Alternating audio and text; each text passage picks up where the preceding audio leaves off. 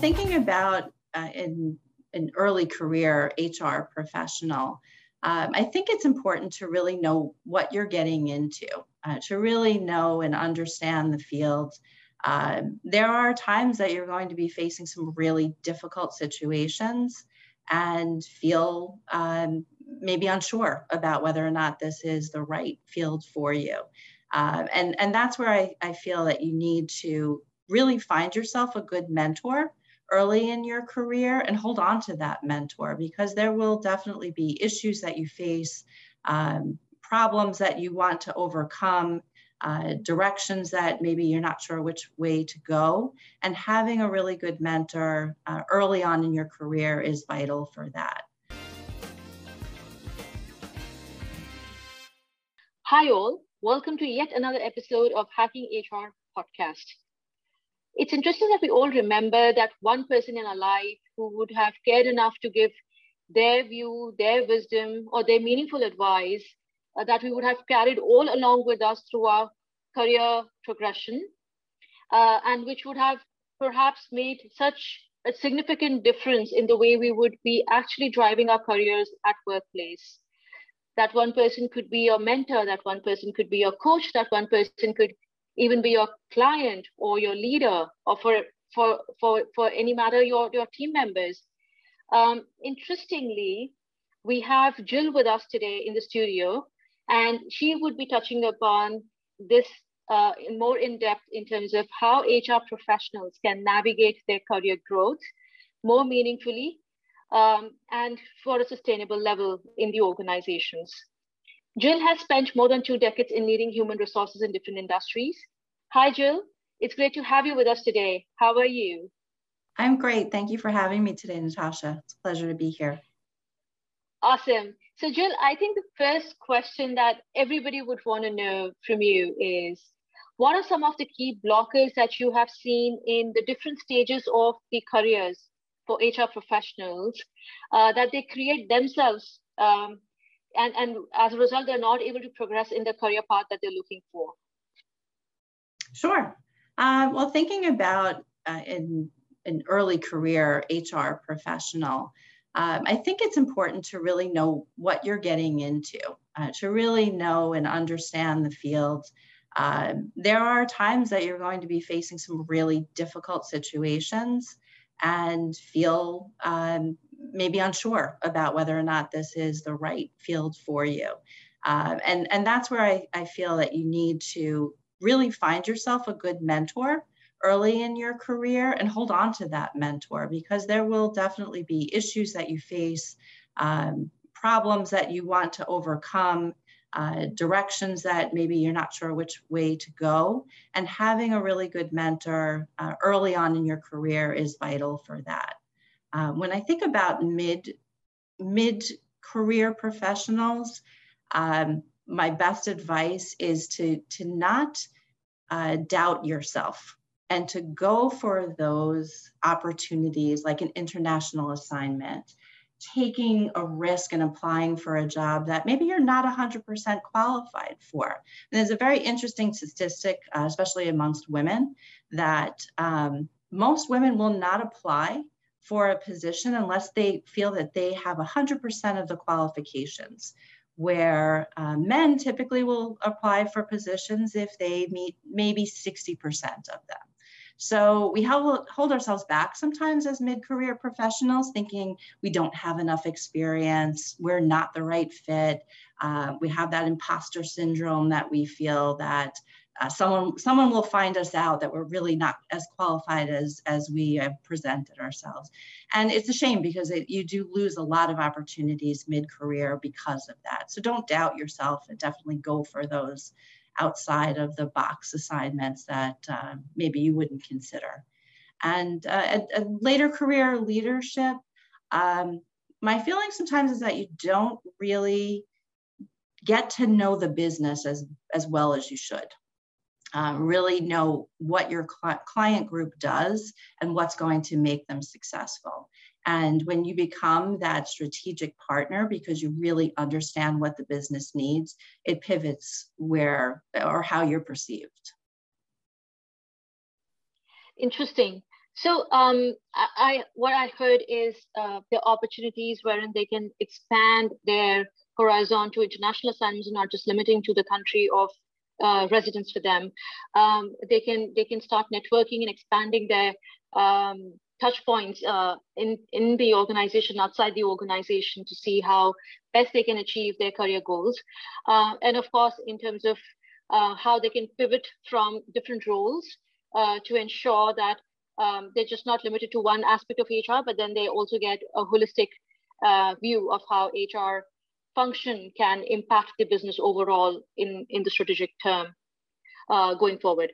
Uh, which, which makes me wonder, uh, we go through career disruptors uh, at some point of our time in our lives. And I think most of the time, HR professionals are more focused on helping, counseling, and uh, guiding other professionals and talent in their organization to see how they can overcome these career disruptors and still continue to build their career. Whereas when the HR professionals themselves have to face this kind of a situation, I think they just lose all hope and they do not know what to do next. And the first reaction is, my career is over. What do I do now? now?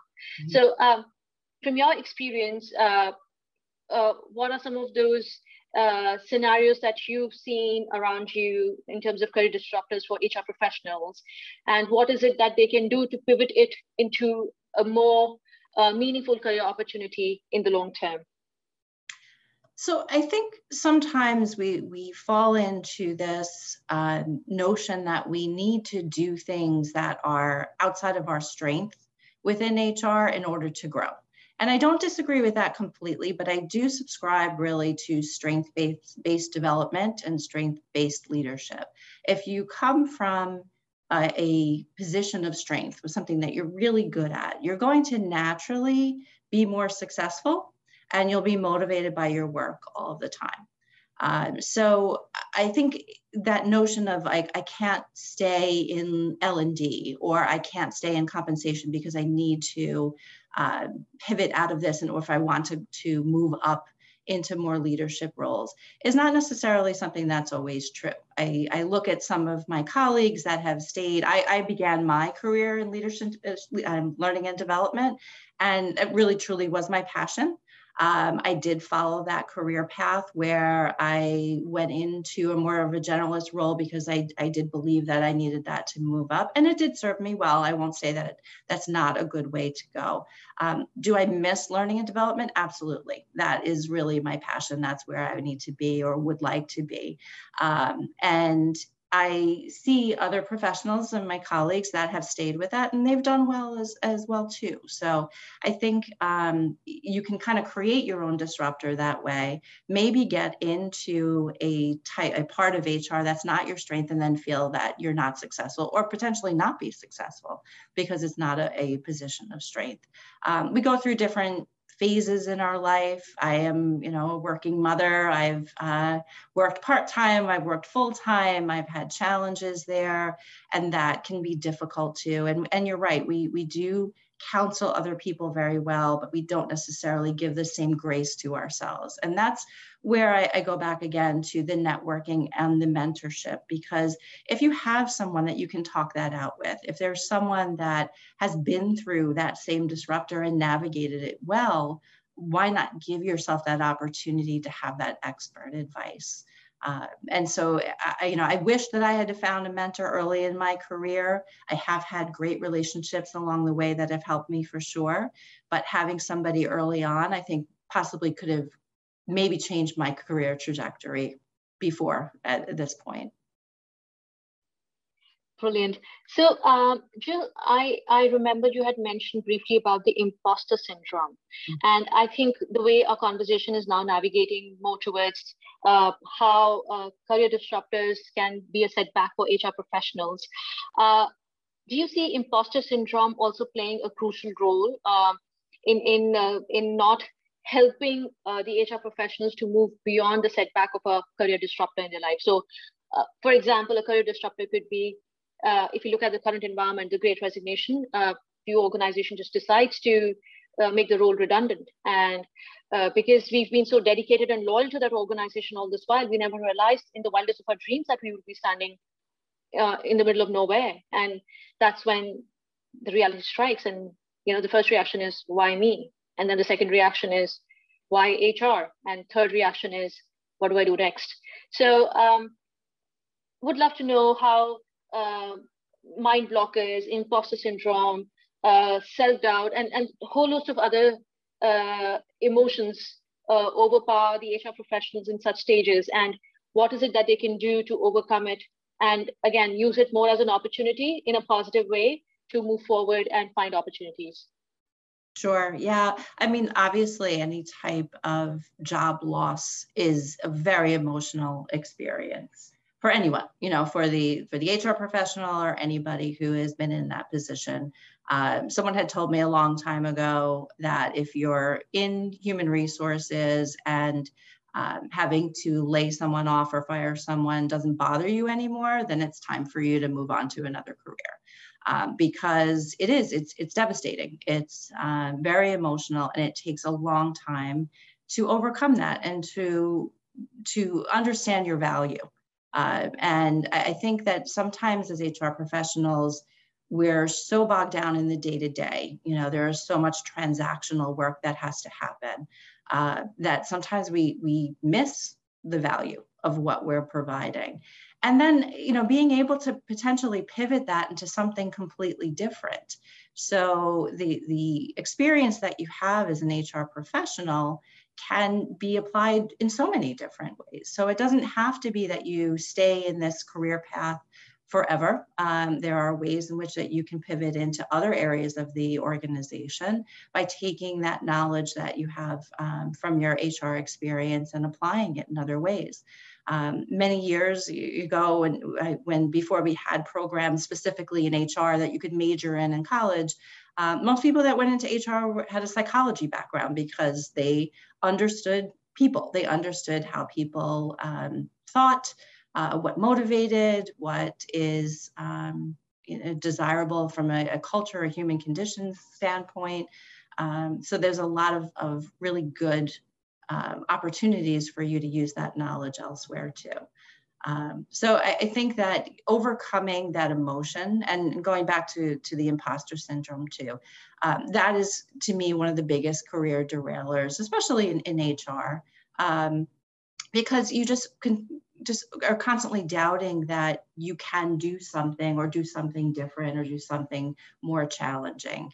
And even when you get into that position you're still thinking you know that this is um, something's going someone's going to find you out and and, and you know you're going to be uh, a failure. And that can be paralyzing from a career perspective because you hold yourself back constantly and again, knowing what I know now, I wish I would have pushed myself more to take on different assignments, to network more, to uh, potentially take on a more senior role when I thought I wasn't ready.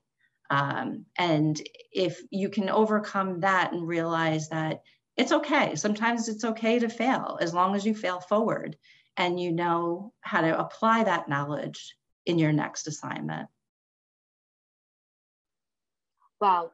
So um, then in that case, would it be fair to say that HR professionals need to build a network of sponsors within the organization and outside the organization for career progression? And if that's the truth, how do they go about it? Where do, where do they actually start? Um, and it'll be great if we can look at the different career transition periods, right, right from the early stage to mid to the um, leadership stage. Uh, I, I, think we, uh, our viewers and listeners would love to hear uh, how that multi-generational transitions can happen for the professionals if it's about sponsors. sponsors.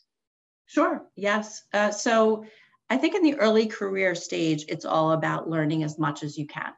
Um, getting every experience that you possibly can, working on special projects, uh, raising your hand and saying, I want to be part of that. Um, I want to be part of whatever resource group or um, committee, things that you can raise your hand for. Uh, because that's your, your time in your career to really expand your knowledge base and to find out what you really like. Uh, find out what lights your fire, what is something that you could see yourself doing long term. Um, Mid career, again, I think it is having that network um, knowing when it's time to make that next step, that next career move, um, and having your organizational sponsors for that.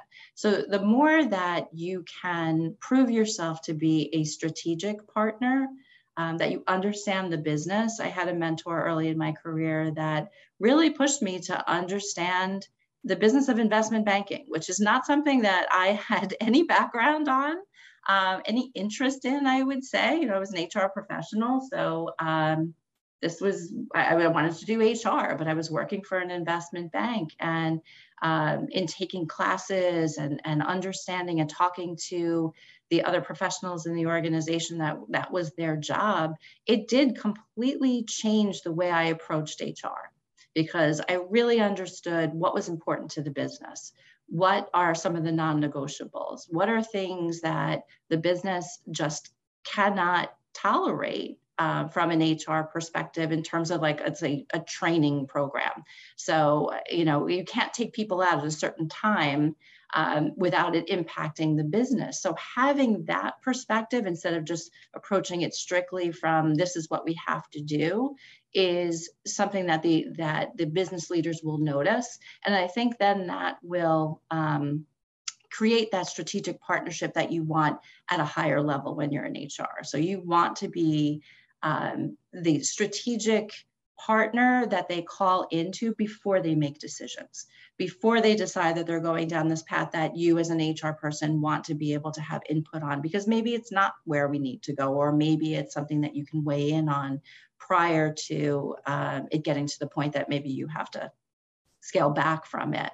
So having, you know, we talk a lot about the seat at the table. That's been something that we throw around for years, but it's true. That's not something that's going to be given to you at a higher level, you need to earn that. And earning that starts from early in your career when you are a perpetual student. You continue to learn what's important to your client group, and then you're able to also offer up some very strategic solutions for them. Very interesting point, Jill, that you brought up in terms of having the seat at the table. I think that's one aspect which has been debated more than often with the industry leader, by the industry leaders and within the industry as well. Um, so um, if I look at the other aspect of this uh, and, and how uh, a school of thought thinks is because we do not get the seat at the table uh, as HR professionals, one of the reasons uh, and one of the outcomes of that is we are not able to make it to the business leadership roles, which means we are not able to move out of the people function and experience how perhaps an R&D uh, unit would work and you want to lead that unit, or how uh, a sales uh, team would work um, and, and build those revenues for the organization for some time. Whereas, uh, because the business leaders always have the seat at the table, you would often see them moving into HR roles, uh, experiencing that whole HR uh, uh, function end to end, and then later in their lives moving back into the business roles as well. So in your view and in your experience, what are some of the things that get missed out by the HR professionals uh, as a result of which they're not able to move to the business roles? That's one part of it.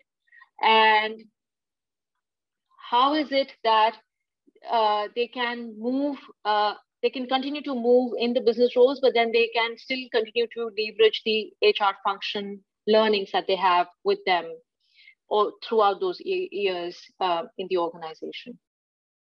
That's an interesting question. And, and I know you brought up before that not many HR leaders get that opportunity, right? So, yes, we will have other business leaders that cycle into HR and lead it for a while and then move into other areas. I've had experience um, with companies, not that I worked with, but I worked uh, I did some consulting with that didn't have any HR at all. You know, they had someone who was heading up compliance and just took the HR function under their wing too. So I think sometimes there's this perception that HR is easy to do, um, which anyone who's worked in HR as long as I have will know that that's not true at all. I mean, there's there is certainly a lot of challenges there. I think why maybe we don't transition into more of the business roles is that at times HR professionals are not quite as in tune to the um, metrics and the numbers and um, some of the uh, more measurable aspects of uh, people management and business management. So uh, many of us come from a background that is not really very focused on finance and numbers and we chose HR because of that. Um, and, and, not everybody. I mean, there's certainly I have many friends in the compensation area, and they will argue with me that they are very focused, and they absolutely are. Um, but most of us in HR, I think, like, like to work with people and like to have that uh, aspect of the softer skills a little bit more. So. Um, sometimes I think it probably would be difficult for an HR person to translate, uh, transition into something that is maybe completely numbers based and very focused on results and metrics and not necessarily have um, the people part of it. Where I do think though that it would be an advantage is having somebody that can have a little bit of both in that. Uh, and I think they'd be very different leaders. Um, when you have a leader who is just focused on the bottom line and the numbers, of course, it's going to hopefully translate translate into some very good um, success for the organization, but maybe what it, at what cost? Um, when you have a strategic HR leader that can focus on the metrics and the finances and the numbers and the bottom line, but also have that perspective on how it affects people because organizations are made of people, right? So you want to make sure that your human capital is um, just as well cared for as your bottom line. Wow, well said, Jim.